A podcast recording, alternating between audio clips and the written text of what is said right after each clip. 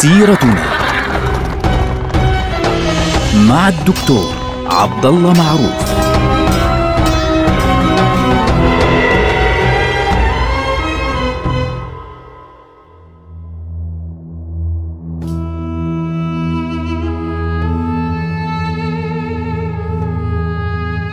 السلام عليكم ورحمة الله وبركاته. سيرتنا سيرة هذه الأمة العظيمة ونحن الآن في مرحلة انتقالية في غاية الأهمية هي نهاية الدولة الأموية بداية الدولة العباسية.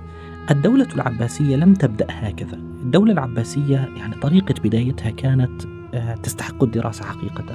هذه الدولة بدأت بتنظيم سري، يعني بداية الدولة كانت عبارة عن تنظيم سري إن صح التعبير، قام في منطقة في آه، موجودة اليوم في الأردن اسمها الحميمة، قرية صغيرة في الأردن. اختارها العباسيون اختيارا انتقاء. طبعا يزعم البعض إنه النبي صلى الله عليه وسلم كان يخبر آه، العباس يعني ابن جرير الطبري يزعم أن أن النبي صلى الله عليه وسلم أخبر العباس أن الخلافة تؤول إلى إليه لاحقا إلى أبنائه طبعا فكان أبناؤه يتوقعون ذلك. طبعا أبناء عم العباسيين من هم؟ بنو العباس. أبناء عمهم هم العلويون أبناء علي بن أبي طالب رضي الله عنه. العلويون كانت قضيتهم دائما. منذ آه، عهد الإمام الحسين رضي الله عنه وأرضاه كانت القضية بالنسبة إليهم أنهم يعلنون الثورة ثم يدعون الناس إلى آه، إلى طاعتهم وإلى مبايعتهم وكان ذلك في أكثر من ثورة آه، كما سمعنا في المرات الماضية في الحلقات الماضية التي تحدثنا فيها عن عدد من الثورات في العهد الأموي. العباسيون انتهجوا نهجا جديدا. الذي بدأ هذا العمل فعليا هو محمد ابن علي ابن عبد الله بن عباس. حفيد الإمام عبد الله بن عباس رضي الله عنه وأرضاه. محمد بن علي هو الذي بدأ بترتيب الأمور بالكامل في عهد يزيد ابن عبد الملك. في ذلك الزمن اختار آه، محمد بن علي اختيارا انتقاء قرية صغيرة اسمها الحميمة. ليش؟ لأنها جاي بالوسط. هي في الصحراء لا هي يعني يعني قريبة جدا من دمشق ولا هي في الحجاز. ولا هي في مصر ولا هي في العراق. هي جاي على الطرق كاملة. وفي نفس الوقت هي مزوية بعيدة شوي. فبدأ محمد بن علي من هناك بتنظيم سري. اختار له أسماء محددة وأشكال محددة من الاتصالات وكان يأمر بالدعوة إلى ما يسميه لاحظوا الاسم بين قوسين اسم حركي الرضا من آل محمد يعني زعيم الحركة لا يعرفه أبناء الحركة أنفسهم. إيه، كانوا يعني يقبلون البيعة لهذا الرجل الذي لا يعرفون من هو ولكن يظنون أنه أو يعتبرون أنه واحد من آل النبي صلى الله عليه وسلم وكانوا يسمونه الرضا من آل محمد. يعني الذي يرضى عنه الناس ويرضى عنه الله سبحانه وتعالى وبدأ ينشر ما يسميه هو النقباء. كان هناك تشكيل تشكيل رسمي يعني نحن نتكلم عن تشكيل آه، عسكري وسياسي وسري آه، حقيقي. في كل مكان كان ينشر الدعاء ويسميهم آه، كبار الدعاء طبعا يسميهم النقباء. وهناك مجموعات كل واحد منهم يتصل بالطرف الذي فوقه فقط لا يعرف من فوقه. وكان عدد الذين يعرفون شخصية الإمام الحقيقية عددا محدودا جدا جدا جدا. لاحظوا اختيار الأسماء النقباء اختارهم من بيعة العقبة لأن النبي صلى الله عليه وسلم كان يسمي من معه من الأنصار اللي هم 12 نقيبا من ال 82 فبالتالي كان يقول لهم أنتم نقباء. وأنتم دعاة إلى الرضا من آل محمد. كانوا يشنعون على بني أمية بين الناس ويدعون الناس إلى التجهيز والبيعة لهذا الخليفة القادم والانقضاض على الحكم الأموي وينتظرون اللحظة المناسبة للانقضاض على الحكم الأموي. طبعا توفي آه، محمد ابن علي. لاحقا وسلم الإمامة من بعده كان هو الذي يختار. لاحظوا ما في انتخاب هنا. ليه؟ لأنه تنظيم سري فبالتالي ما دام تنظيم فهو الإمام هو الذي يختار من بعده. طبعا هنا الإمام ليس بالمعنى الديني الذي هو موجود عند الشيعة مثلا اليوم لا هو بمعناه السياسي. نقل محمد بن علي الأمر من بعده إلى ولده إبراهيم ابن محمد. فإبراهيم بن محمد هو الذي قاد هذا التنظيم السري فترة طويلة جدا خلال فترة حكم هشام بن عبد الملك حتى فترة مروان الثاني ابن محمد. هذه الفترة الطويلة جدا كان الداعي الأساسي هو إبراهيم ابن محمد. هو زعيم هذه الدعوة وكان يبث الناس في كل مكان وركز في دعوته على تحديدا الفرس ومناطق خراسان. اشمعنى ليه الفرس كان يعني كان يرى أن استهداف هذه المنطقة أفضل من غيرها. ليه؟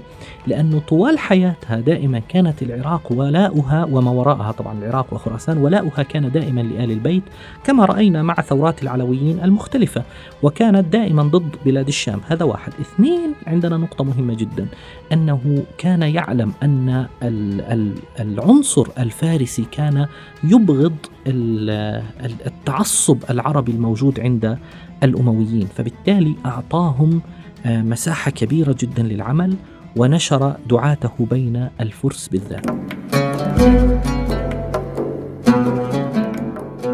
ولذلك اعتماد العباسيين كان على الفرس واضحا جدا. لاحظوا هذه الترتيبات الكاملة.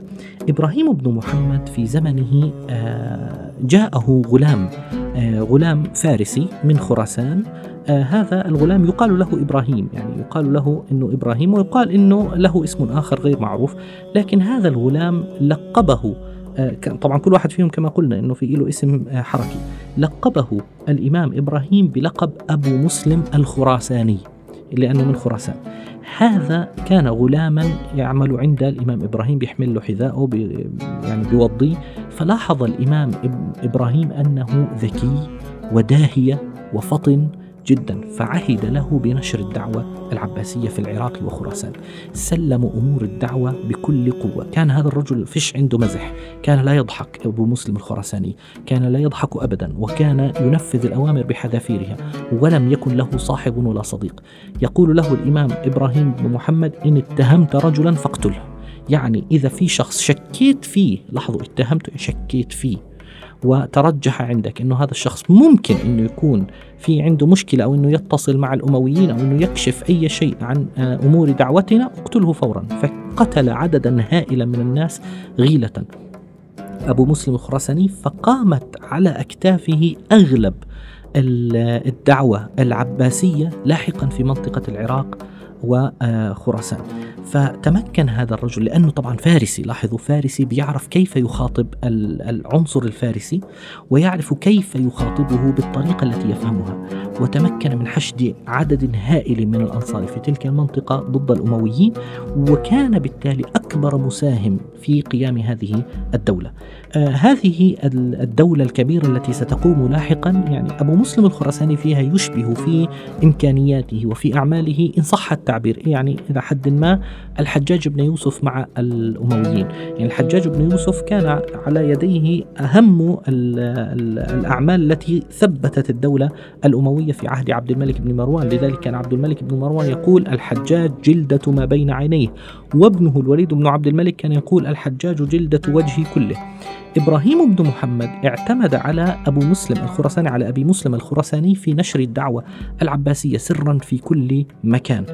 لكن بقوا ينتظرون يعني هذه الدعوة سرا حتى جاءتهم اللحظة المناسبة عندما قتل الوليد الثاني على يد يزيد الناقص أو يزيد الثالث. لما وصل الأمر إلى القتل الداخلي إلى الانقلابات المسلحة في داخل البيت الأموي. ثم ثورة آه، مروان الثاني ابن محمد على آه، يزيد والانقلابات الداخلية والمشاكل الداخلية هنا حانت اللحظة المناسبة. فما إن بدأ مروان بن محمد يستلم يستلم القيادة حتى أرسل إبراهيم بن محمد الإمام رسالة عاجلة إلى أبي مسلم الخراساني في بلاد خراسان يأمره بإعلان الدعوة العباسية.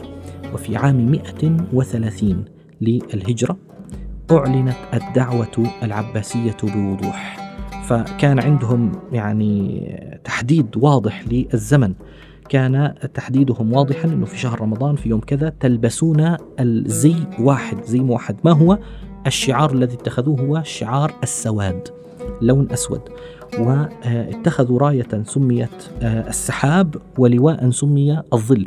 لاحظوا العباسيون كانوا في غاية الذكاء في استغلال الأسماء والرموز. وحتى النصوص. يعني ليش اختاروا خراسان وليش اختاروا السواد؟ لأن هناك حديث عن النبي صلى الله عليه وسلم كانوا ينشرونه بكل قوة في ذلك الوقت. هذا الحديث إذا رأيتم الرايات السود قادمة من خراسان فاتبعوها فإن فيها خليفة الله المهدي. هذا الحديث بغض النظر عن الحديث طبعا بالكلام عن الحديث نفسه لكن هذا الحديث نشروه واعتمدوا عليه فعليا في أنه رايات سوداء تيجي من جهة خراسان. فبدأوا دعوتهم في خراسان أعلنوها وانطلقوا من خراسان باتجاه المغرب أو باتجاه الغرب. ورأيتهم سميت راية السحاب لأنها تظل الدنيا كلها لأن السحاب يظل الدنيا. والظل ليش اتخذوا اسم الظل للواء؟ لأن الظل لا يزول أبدا. لا يمكن ما دام الشمس موجودة فالظل موجود. وبالتالي يعني كأنهم يعطون إشارة أنهم لن ينتهي أمرهم إلى يوم القيامة. وبالتالي لما بدأت الدعوة وأعلنت الدعوة في خراسان بكل وضوح ضد مروان الثاني بن محمد بقيادة أبي مسلم الخراساني هنا بدأ يتداول اسم إبراهيم بن محمد. فمروان الثاني مع أنه منشغل يعني بشكل كبير جدا في الخلافات الشديدة في البيت الأموي والصراعات المسلحة بينهم إلا أنه اهتم بشكل كبير جدا في آه، لخطورة هذا الحدث الذي يسمع به هذه الثورة المسلحة التي ظهرت في خراسان وتدعو إلى الرضا من آل محمد. فبدأ يبحث هو والمخابرات تبعته بين قوسين إن صح التعبير بدأ يبحث حتى وصل إلى إبراهيم بن محمد فقبض عليه. وسجنه حتى مات في منطقة حران. طبعا إبراهيم بن محمد لما هاجمه جنود الأمويين في آه، منطقة الحميمة كان معه إخوته اللي هو آه، اخوه عبد الله الأول اللي هو أبو العباس السفاح وأخوه عبد الله الثاني كمان اللي هو آه، أبو الع... اللي هو أبو جعفر المنصور سيحدث سيكون بعد ذلك. وأيضا إخوته الآخرون وهؤلاء وأعمامه أيضا كانوا معه هؤلاء جميعا فروا هربوا في الصحراء كانوا حوالي 12 واحد فروا في الصحراء باتجاه العراق لأنه انكشف الأمر وقبض على إبراهيم. إبراهيم كان قد جعل الإمامة من بعده لأخيه عبد الله اللي هو عبد الله بن محمد اللي هو أبو العباس الذي سيكون لقبه أبو العباس السفاح لاحقا. فلاحظوا هم ولدين اسمهم عبد الله وعبد الله لكن أمهم ليست واحدة. فعبد الله بن محمد الأول اللي هو أبو العباس السفاح هرب مع إخوته أبو جعفر وغيرهم باتجاه العراق. كانت كل فكرتهم أنه يجب أن نصل إلى الكوفة لكي تعلن منها الخلافة العباسية بشكل واضح. لكن إبراهيم بن محمد مع كل ما حدث معه لم يتمكن من حضور هذه اللحظة المهمة اللي هي لحظة إعلان الدولة. حتى وصل آه، أبو العباس وإخوته إلى الكوفة وإبراهيم مات في حران هناك ستبدأ المرحلة الجديدة مرحلة إعلان الدولة العباسية ونهاية الدولة الأموية بالكامل. نلقاكم على خير. السلام عليكم ورحمة الله وبركاته.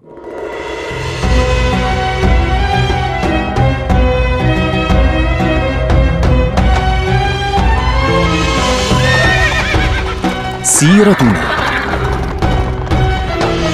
مع الدكتور عبد الله معروف.